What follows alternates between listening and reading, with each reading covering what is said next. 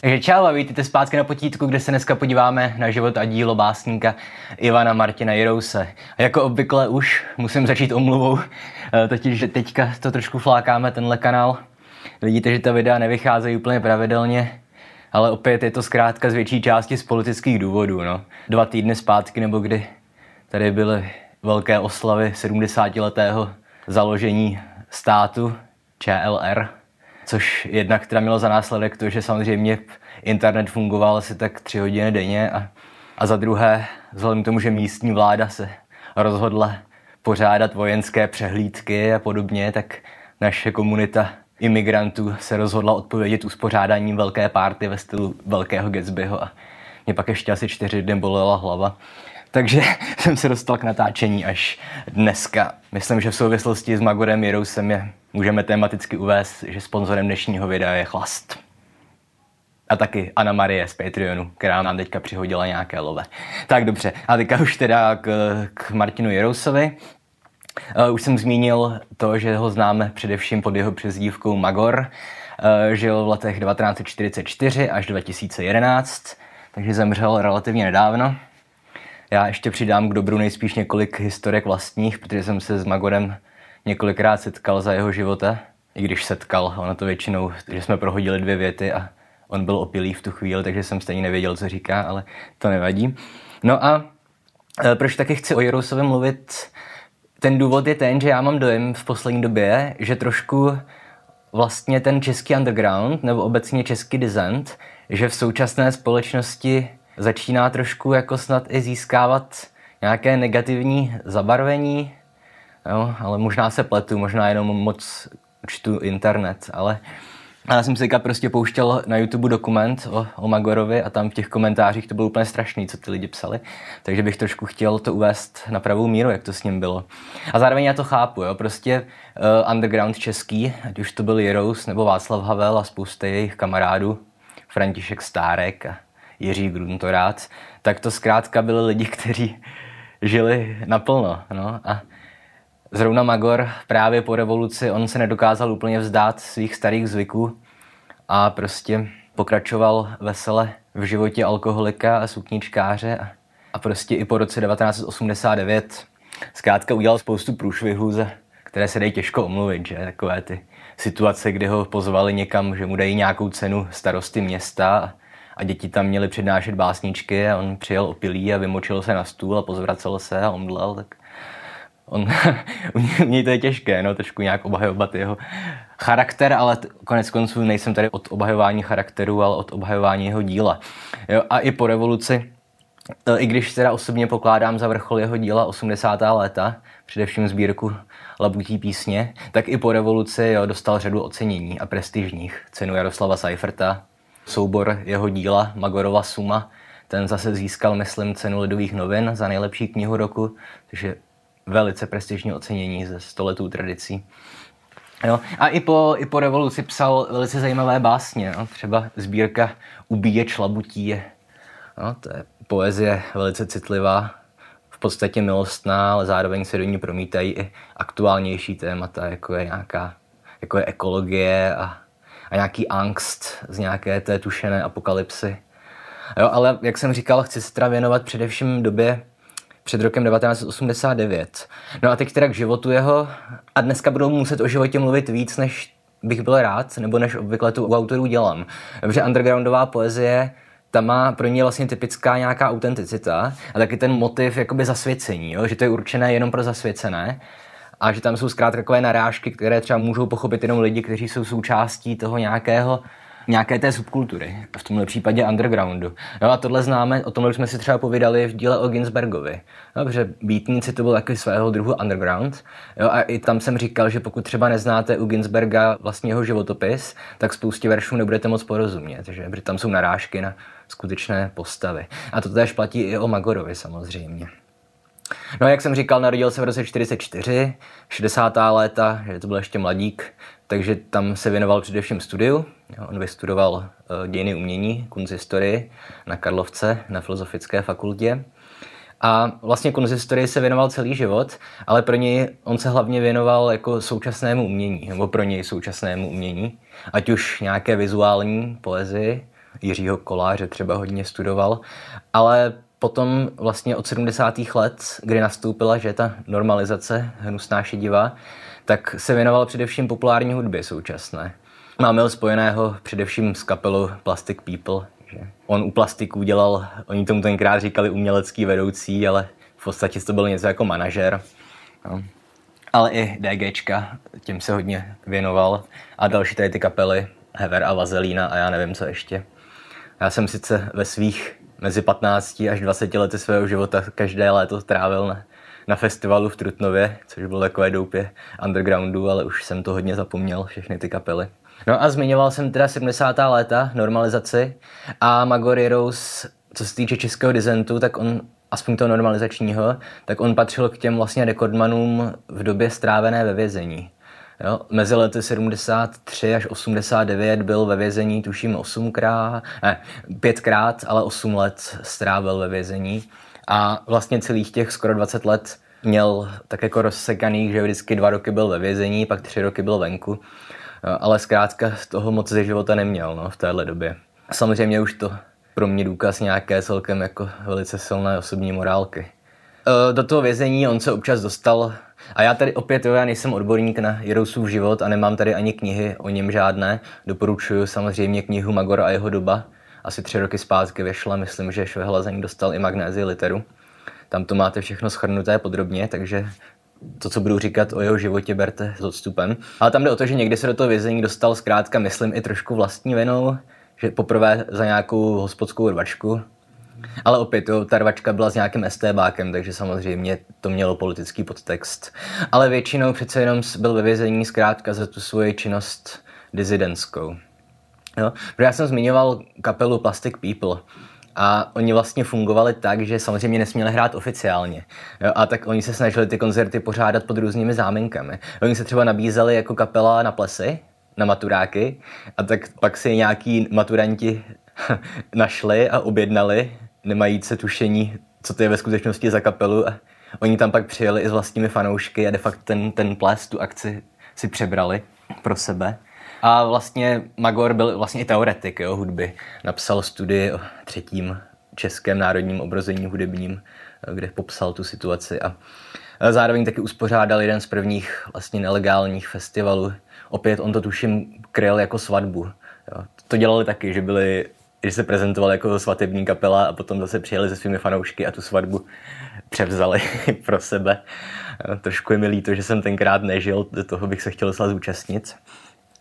A zase ještě odběhnu, tady bych vám doporučil, opět je to ke zhlednutí na YouTube, eh, dokument uh, Atentát na kulturu, což byl dokument propagandistický, natočený někdy v tom roce 77.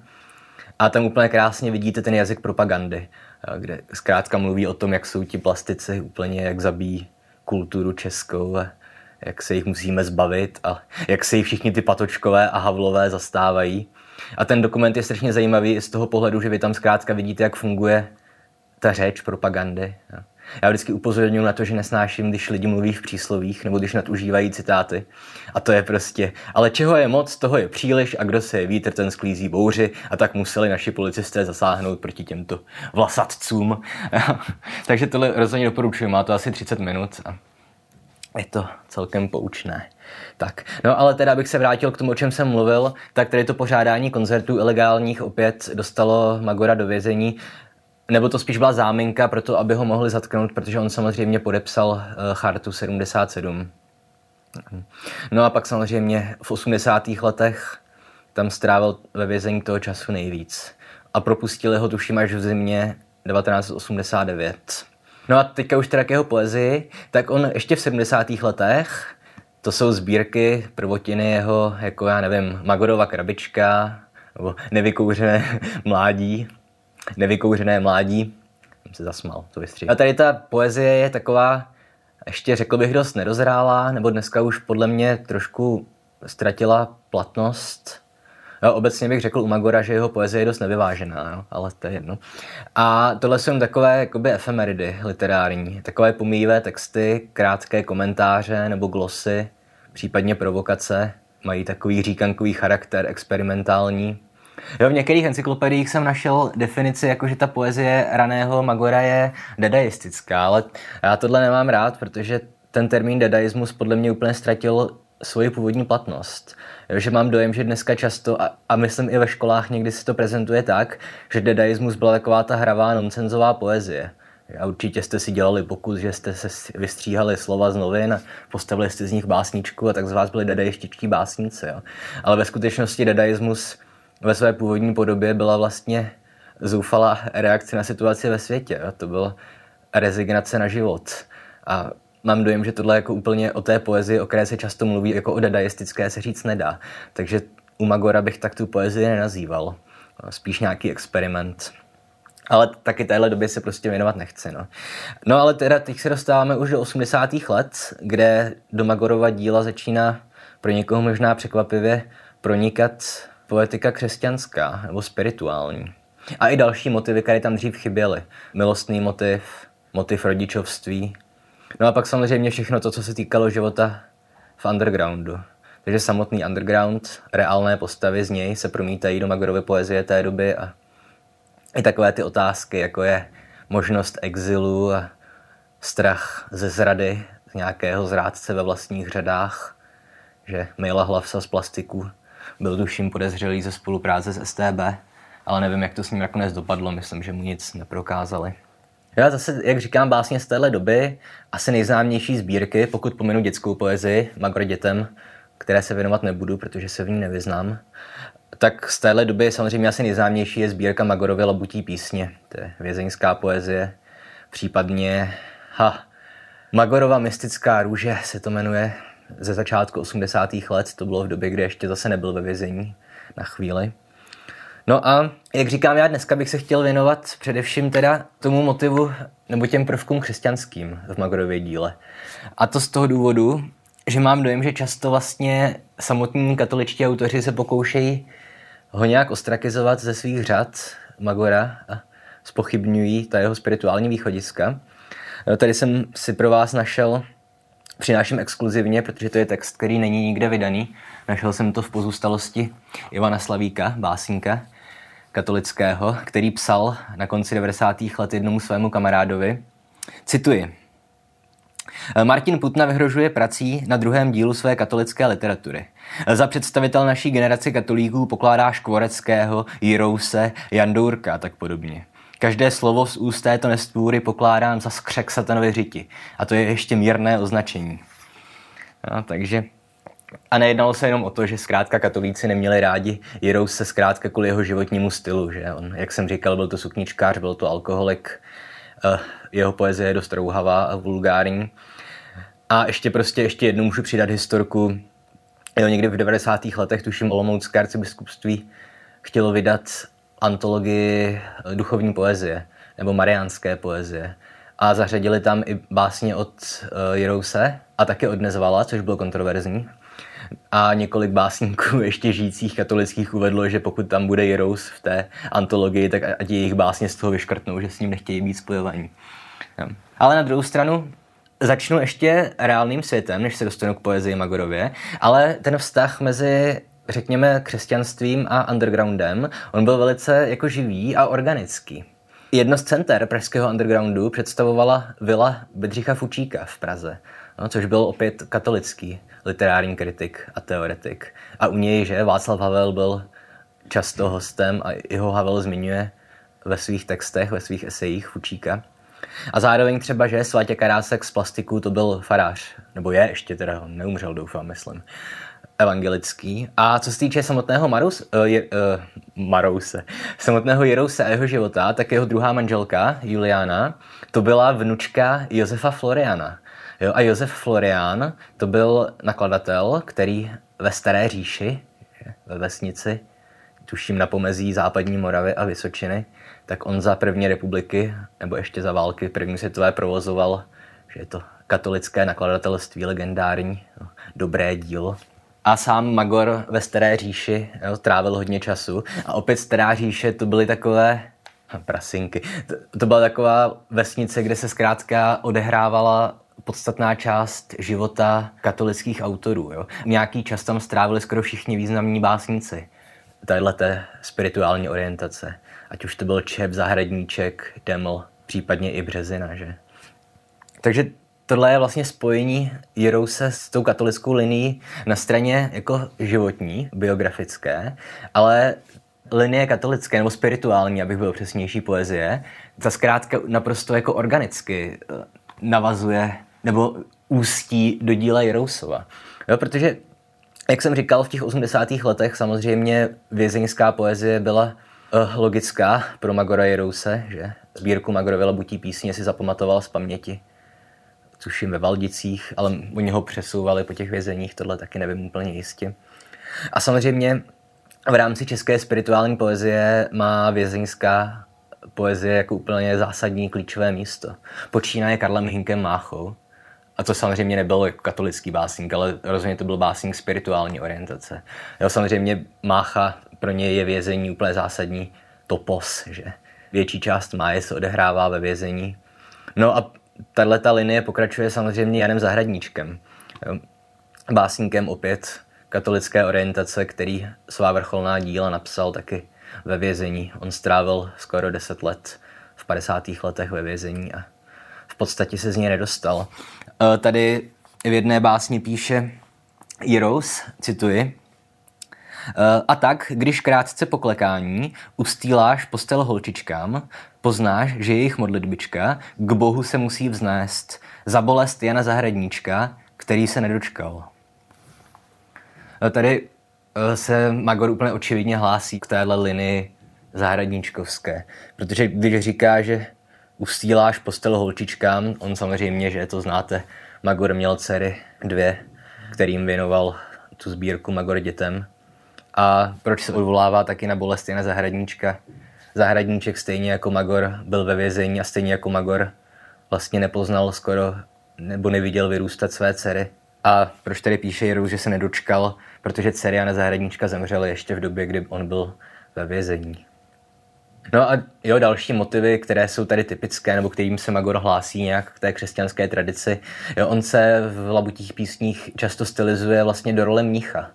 No, že, že to vězení, protože jo, ta role mnicha má očividně z rolí vězně mnoho společného. Ať už je to nějaký asketický život, přirozeně bez přístupu k ženám a k alkoholu, což zvlášť pro Magora muselo znamenat celkem velké utrpení.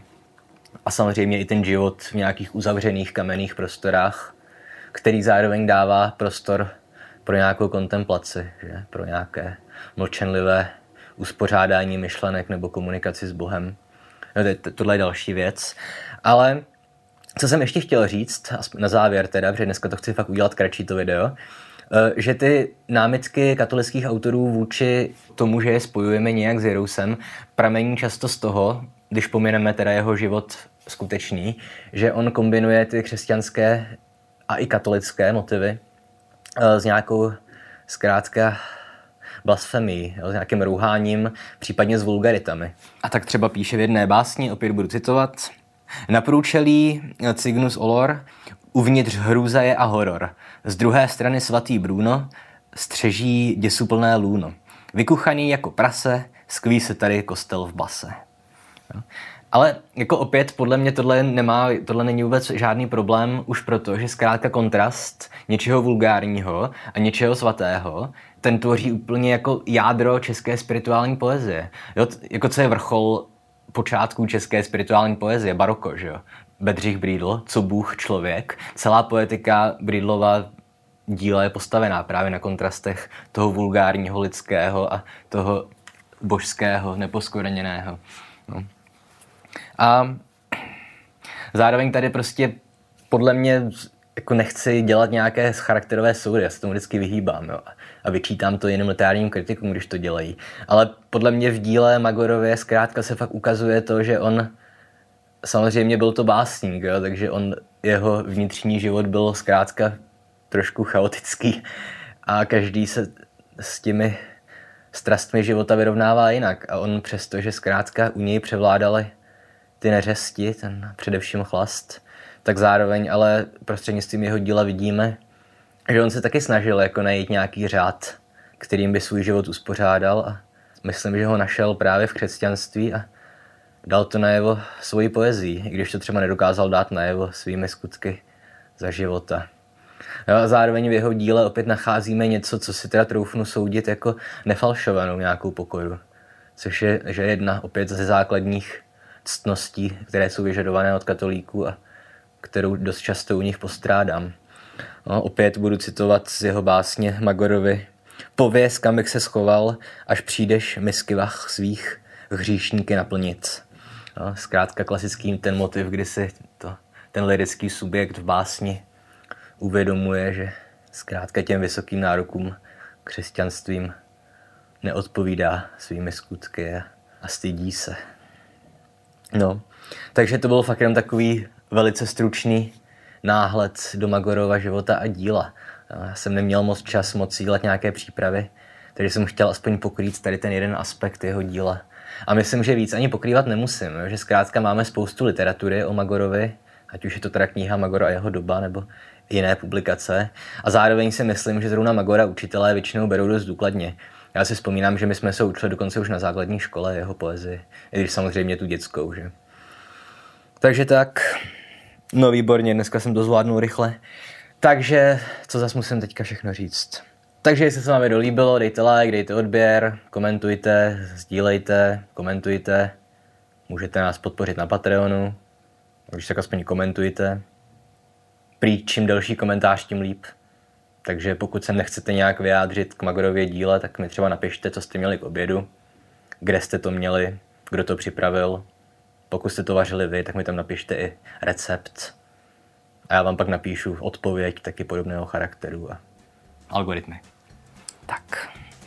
A ještě příště, co bude příště? Sartre uděláme? Příště má být zase filozofie, tak uděláme Žána Pola Sartre asi. Pokud to rozmyslím, tak to vystřihneme tenhle konec.